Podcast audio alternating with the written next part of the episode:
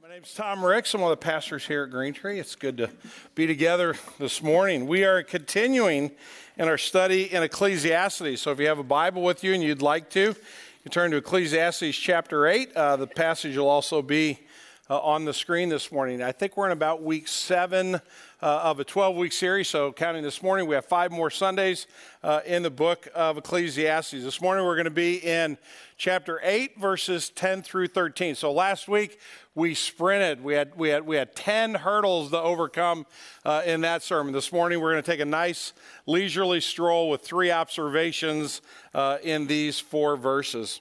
Uh, in 1974, uh, Roman Polanski uh, directed and produced a movie called Chinatown. How many people saw Chinatown? Jack Nicholson uh, uh, starred as a private detective named Jake Gittes. And Jake Gittes was on a, uh, on, he was a flat foot, he was a private eye, he was trying to figure out a murder. And he comes into conflict with a guy named Noah Cross. And when you meet Noah Cross in the movie, you don't really have a great feeling about him. You think that maybe he, he might be a little bit of a bad guy. And as the movie unfolds, uh, you, you find out more and more that Noah Cross really is actually pretty evil. He, he's actually a, a, pretty rotten person. There's a, an, an, encounter towards the end of the movie where uh, the Jack Nicholson character, Jake Gittes, is getting closer to the truth. He's getting closer to what happened. He's getting closer to finding out. He really knows that Noah Cross is he's the, he's the guy. He, he's awful. He's evil. What he's done is terrible. And he, and he thinks he's going to, he thinks he's got him. He thinks he's going to catch him. And Noah Cross says uh, to, to Jake Gittes as, as he's confronting him, he says, Most people never have to face the fact that at the right time and in the right place, they're capable of anything and he speaks it in an arrogant tone that basically says, I can't be touched. I have so much money. I have so much power. I have so much influence. There's no way you're going to bring me down. And you know how the movie ends? The bad guy gets away with it. He wins. Now, if I've just spoiled the movie for you, it's 2020. That was 1974. You should have already seen the movie, okay? Uh, so I, I, don't feel bad about, about that. I didn't feel the need to say spoiler alert. But, but you're left with this notion of evil, evil wins sometimes. I mean, this was, if you haven't seen the movie, it's a classic. You should watch. This is an evil person. And at the end of the movie, you're left going, why bother? if that's how the world turns out, what's the use? What's the point? Uh, and, and maybe you've had that experience, not necessarily in a movie. Maybe you've seen a movie like that. There are plenty of movies out there where, where the bad guys win uh, on some level, but maybe you've had that experience in your life. Maybe that's the experience of your marriage. Maybe that's the experience with a business partner who maybe stole from you uh, and hurt you financially. Maybe that's the experience of a, tre- a, teacher who treated you arbitrarily in the classroom. I, I, certainly know I had dozens of teachers that didn't give me the grades that I deserved. Um, which is why I have the degrees hanging on my wall because they were not quick enough to catch me. Um, but I'm guessing that everybody has, you know, somebody in their mind that they can think of that, that's harmed them and that has made them think, why bother? What's the point? The wonderful thing about God's word is that it doesn't skirt around these issues. It doesn't pretend like they don't happen. He, it actually dives right in and it offers us a perspective that is God's perspective, which is filled with an acknowledgement that, yeah, a broken and sinful world, that's exactly right but also that there is that there is a hope. There are outcomes that we cannot yet see. Ecclesiastes chapter 8 verses 10 through 13 hear the word of God. Solomon, the, the preacher, is speaking, and he says, Then I saw the wicked buried. And I want you to listen and look as we go through the entire morning. The word wicked and evil is going to be used quite a bit in this short section of Scripture. Then I saw the wicked buried. They used to go in and out of the holy place and were praised in the city where they had done such things. This also is vanity. Because the sentence against an evil deed is not executed speedily, the heart of the children of man is, set, is fully set to do evil. Though a sinner does evil a hundred times and prolongs his life, yet I know that it will be well with those who fear God, because they fear before him. But will not be well with the wicked. Neither will he prolong his days like a shadow, because he does not fear before God. This is the reading of God's holy and perfect word. To him alone be glory. Let's pray together for just a moment. I'll give you a moment for silent prayer before I lead us in prayer and just ask the Lord to, to speak to you and teach you this morning what he wants you to know. And then I'll, I'll pray uh, for us corporately.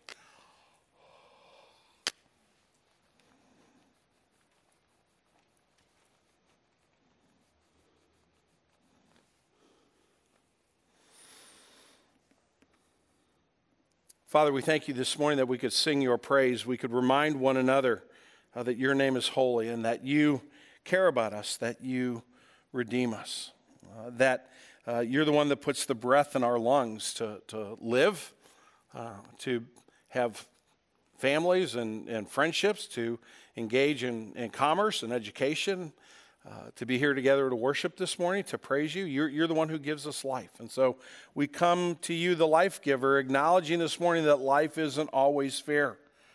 And that sometimes in the short run, uh, it seems to us the wrong, the wrong person or the wrong group or the wrong idea wins out the day. And it feels very unjust.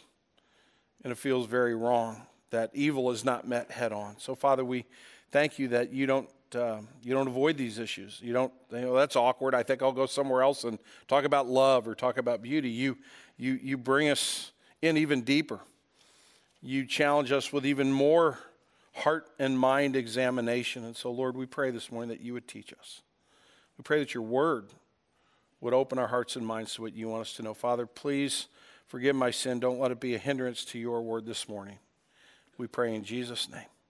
Amen though justice and mercy of God sometimes appears irrelevant in this life, God's righteousness will have the last word. So we're going to look at both of those things this morning. We're going to look at the fact that there's sometimes when evil or wrongdoing or wickedness, however you want to label it, uh, seems to win out. In the end, uh, God's justice is what will have the last word. As I mentioned a moment ago, compared to last week, a leisurely stroll, three observations uh, in this text. And the first one uh, is, is simply a reminder. It's a somber reminder in verse 10 about the world in which we live. Solomon says, I saw the wicked buried. He had maybe been to a funeral earlier in the day. Maybe he had been on the, on the portico of the palace and looked out and seen a funeral procession. But what, for whatever reason, it got him thinking and it brought him to this conclusion. He, saw somebody buried who he knew was a bad guy. He knew was a person that wasn't uh, a good person, but they used to go in and out of the holy place, out of the temple, and were praised in the city where they had done the bad things that Solomon knew they had done. And he throws his hands up and he says, "This is vanity. This is this is Hebel. This is this is a waste. Uh, if this is life under the sun, then there's no true meaning." If wickedness thrives, that's just one more example of where life just doesn't make sense. It just doesn't add up. There's something fundamentally unfair in the universe. And, and the reason I believe that Solomon is looking at, at either someone he knows by reputation or closely is because it leads him to this thought it leads him to the thought of, wait a minute, it would appear that that, that I'm just calling him a guy, it might have been a woman, but I'm assuming maybe it was a man. That guy got away with it. And now he's, you know, it's like the mob uh, funeral. The mob boss gets away with it all of his life. He rakes in millions through prostitution and drug dealing and, and all these things. And now he, you know, he has, you know, a thousand uh, roses in his casket. It seems like he got out without paying the price for what went wrong. Solomon has some inside knowledge into, into this wicked person who's being buried. So I want to try to make it personal for us this morning. Who comes to your mind when you think about someone who's really done wrong? And, and particular, done you wrong. I, sure, we can all look at the news and go, well, I don't like that political figure or that political figure. I, I get that, I understand that. But there's a really good chance that the, you know, the people running for president aren't going to come and knock on my door and explain to me why I should vote for them. There's a real good chance I'm not meeting any of those guys. But I guarantee you there are people in my life who have done harm to me. There, there, there are faces that can come to my mind when I think about the, the, you know, the person that seems to have gotten away with it. Who is the person? Where's your example? Uh, in your life. I could give you one yesterday. Uh, Cindy was at one of the stores over in Sunset Hills, uh, looking. I don't. know, I can't remember what she was looking for, but I think some pillows maybe to go with a couch. And she saw something she wanted to pull down and look at, and she had her kind of purse over her shoulder. So she set her purse down and she went and picked up the pillow. She looked at it, nah, that's not right, and went to pick up her purse. It was gone. Just like that. So, guess what we got to do for two hours last night? We got to call the bank and the credit card company and then that and that and that. And then, uh, what did you lose? She said, Well, the, the, thing I the thing I really valued that I lost were my uh, sunglasses, my prescription sunglasses, and and they were expensive sunglasses. And and so I'm thinking in my heart, well, you know, whoever picked up that person ran out of the store. I hope they ran into the parking lot as a car was coming, and they, you know, got what was coming to them, right? So that's a bad thought for your pastor to have. I'm not suggesting that's the end of the sermon, right? Let's close, let's close in prayer. but, it, but is it not a natural thought? I want them to get theirs. Who's that person in your life? Solomon gives us a somber reminder that, that life can appear meaningless. The second observation in this text is that evil is not always obvious. Sometimes evil is not clearly seen. He sees the wicked buried, but, but what was their reputation? They used to go in and out of the holy place and were praised in the city. These are people that whatever their deeds are, they're hidden. They're, they're, they're kind of stuffed under the rug, and the, the normal rank and file folks don't know anything about it. this is a, uh, a, a, an evil person disguised as a good person. It's the proverbial wolf in sheep's clothing. Now, Solomon's not the only person in Scripture to recognize this. You fast forward to the book of Acts, some thousand years later, and Paul is leaving the city of Ephesus, and he's just helped plant a new church. So, Green Tree, we're all about church planting. So, just think church planting, and you're right there. Paul's just planted a church in Ephesus. It took him two years. He got it done, and now he's hitting the road, and he says a whole bunch of really great things to the elders, but he also gives them this warning I know that after my departure, fierce wolves will come in among the flock, and they will not spare the flock. And from among your own selves will arise men speaking twisted things to draw away the disciples. And here's where he defines the evil in this situation after themselves. So, if you want to know if, if, if you're in a, in a church that's preaching the word, are the elders, are the preachers telling you to follow them or telling you to follow Jesus? What Paul says is an evil, an evil leader will tell you it's all about me. Come follow me. The righteous person, and Paul spent two years in Ephesus saying, Come follow Jesus. Put your faith in him. But Paul was saying, guys, if, if you're looking out at the flock, and there, I mean, it's easy to see in this picture, right? I mean, you can't miss the wolf, but what if there were a thousand sheep around him? It'd be awful hard to spot them. And that Paul says it's not always obvious. Bad can be disguised as good. And on top of that, God doesn't immediately punish sin. Let's go back to verse 11 in Ecclesiastes 8. There's my, there's my little buddy from last Sunday. I love this guy. He's just, he's, he's not giving in. Because the sentence against the evil deed is not executed speedily, something else happens. We'll come back to the something else in just a minute. But what, what Solomon is noticing is, you know, if, if you commit the sin on a Tuesday and it's really an evil act, it doesn't mean that that's going to that's going to be called to account on Tuesday or on Wednesday or on Thursday or this year or next year or maybe even in your entire life. God is patient with the sin of humanity. So this little guy who's kind of kind of staring at us, he's the little guy who's not sad that he put his hand in the cookie jar. What's he sad about? That he got caught. And what he's thinking right now is how am I going to do this the next time so as not to get my hand slapped? Not only can bad be disguised as good, but sometimes, many times, often, as God is patient with sin, it would appear that there is no recompense, there is no reckoning at the end of the day. And therefore, the third observation in this in the second part is that God's patience can be misunderstood. Look at the second half of this verse. Because the sentence against an evil deed is not executed speedily, the heart of the children of man, so that's humanity, that's everybody, men, women, however you want to identify yourself. This is all of us, okay? The heart of the children of man is fully set to do evil. We misunderstand God's patience. We tend to think, well, God hasn't acted, He hasn't done anything. That actually worked out okay for me. I, I made more money at the other person's expense, or, or my reputation is better now and their reputation is worse, whatever the, the case may be. I seem to have won, and we misunderstand the patience of God and we take it as a license to sin. We assume there are no consequences, and, and we end up as, uh, as Dr. Evil. Remember Austin Powers? Remember Dr. Evil? I, lo- I love Dr. Evil. I, I, I, love people to just put it out there. I was so happy. I'm going to go down a side road. I probably shouldn't. Uh, you know, my favorite politician in the world is Rod Blagojevich and he just got pardoned the other day. Now, the reason he's my favorite is because he was the most honest. He said, Yeah, I'm selling the Senate seat. He, he, he just he threw it right out there. He went to jail for it, but he threw it right out there. But this is like Dr. Evil. He's not sorry. I'm not sorry. I'm just me. How often do, do I think, you know what? That sin wasn't so bad. No lightning bolt struck me out of heaven. Paul puts it this way in Romans chapter 2. He asks the question Do you presume on the riches of his, his is God's, on the riches of God's kindness and forbearance and patience, not knowing that God's kindness is meant for what? To lead you to repentance, not to give you a license to sin, but to give you a moment to come to your senses. Evil is not always obvious, and sometimes it's not obvious because we suppress it in our own hearts. Third observation in this text is not only a somber reminder, not only that evil is not always obvious, but thirdly, there will be justice. There will be justice. Now, appearances are not always how they appear, right? Appearances can, can fool you sometimes. I'll give you a perfect example of this. In 2011, a buddy of mine said, I have uh, two tickets and I want you to share one of them. I want you to go with me to the Tuesday practice round at Augusta National at the Masters.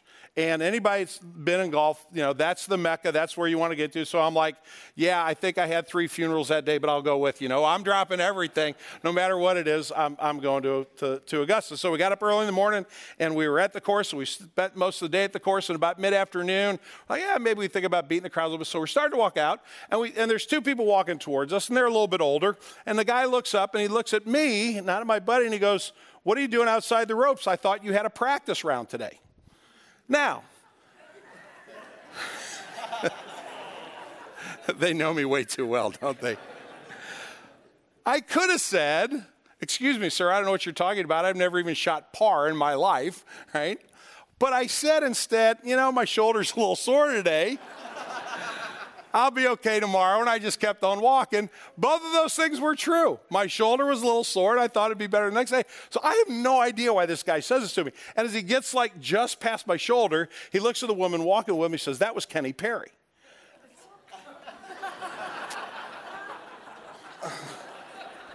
it's a stretch, but okay. So appearances are not, are not always what they seem. I, I am no, I, I'm not half a Kenny Perry. I mean, I'm probably twice as big as him, but, but I, I'm, I can't play golf like that. But sometimes you're fooled by appearances. Let's go back to verse 12 and 13 in Ecclesiastes. Though the sinner does evil a hundred times and prolongs his life, yet I know that it will be well with those who fear God because they fear before him, but it will not be well with the wicked. Now, wait a minute, Solomon. You've just said a couple verses ahead of this that you were despondent because the wicked seem to be getting away with everything. And, and, you're saying life is vanity, but now you're saying it will now be well with the wicked. What, what's going on here? And I think what Solomon ultimately understood, even in his struggle, was that God was going to balance the books, that God was going to set things right. That even though a sinner did things a hundred times over and prolong their life, it, it, it's not going to be well for the wicked. It's actually going to, to go well for those who fear God. So let me, uh, let me take you to Hebrews for, for just a minute. And in Hebrews chapter 4, the author of Hebrews says this No creature, no person anywhere, past, present, future, everybody in human history, no creature is hidden from his sight, that being God's, but all are naked and exposed to the eyes of him to whom we must give an account.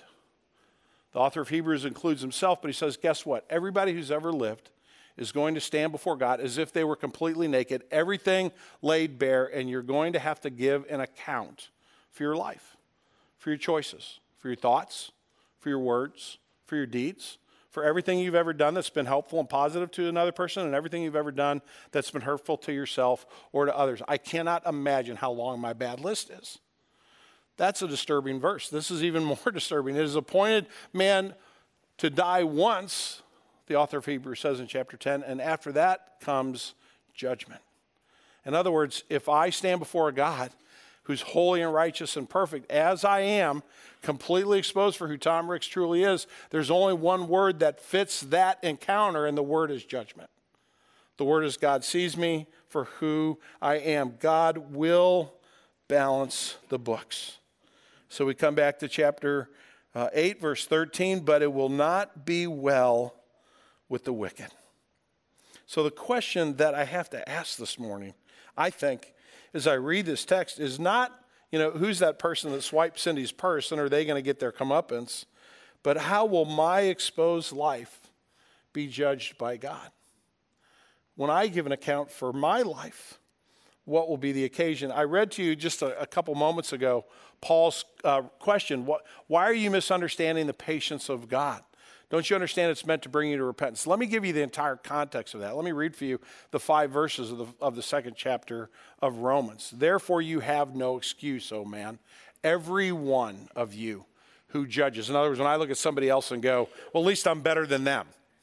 so, you know, it, it, you've got somebody like eh, that you thought of earlier, and maybe you have thought, well, at least I'm better than them. Well, you've judged them as if you're God. So you got to throw yourself into the category with me. Now it's talking to me.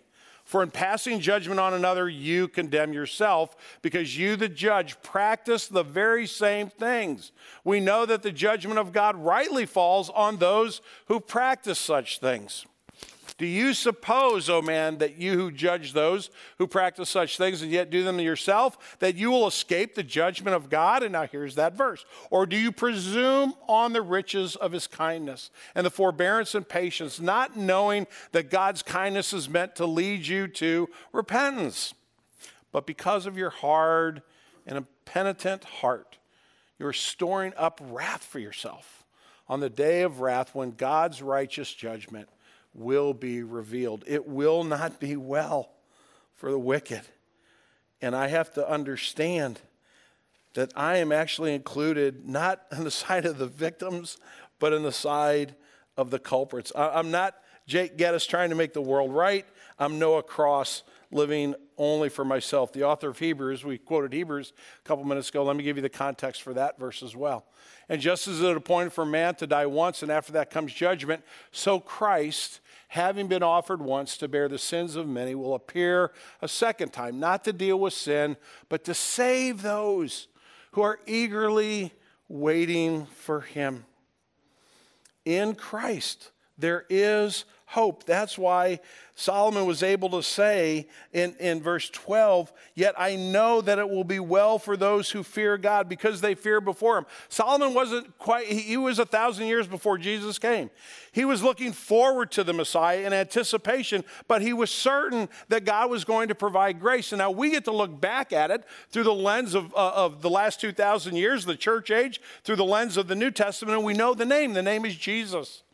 That's how God provides for the evil, for the bad guys. So I, I would I would be surprised. I'm not going to ask you to raise your hands.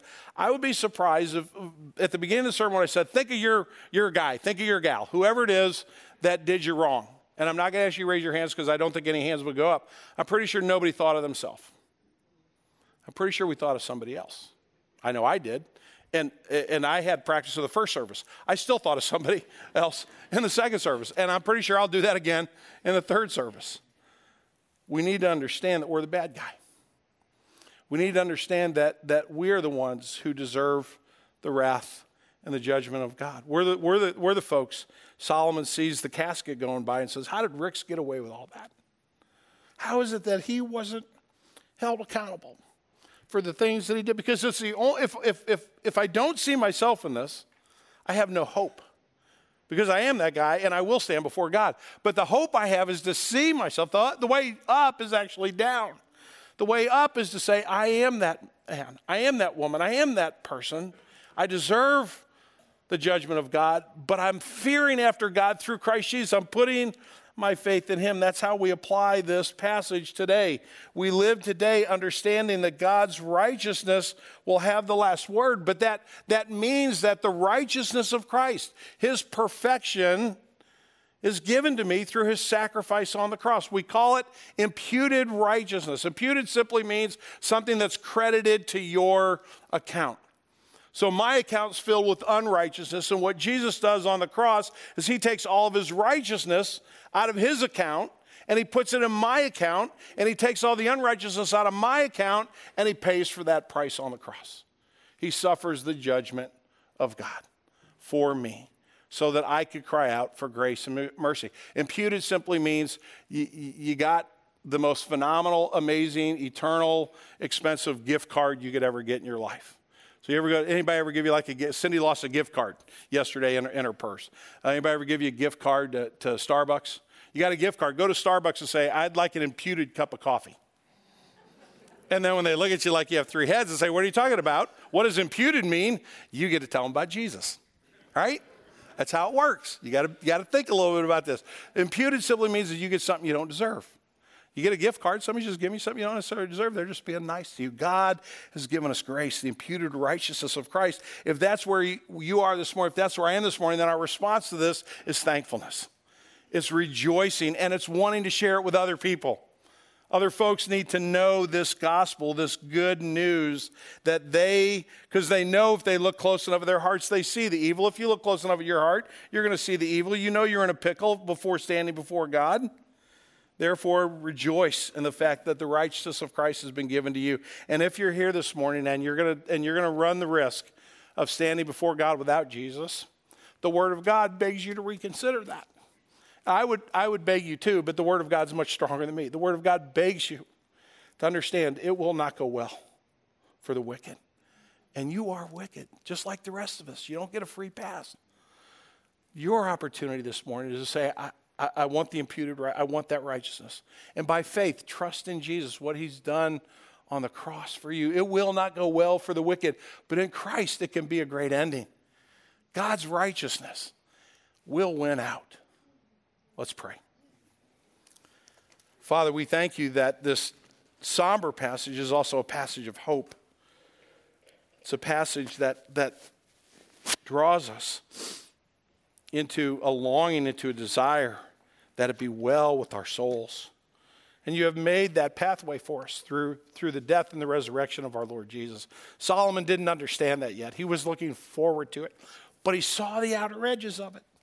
He understood ultimately that you were going to judge wickedness, but that your righteousness was going to continue into all eternity.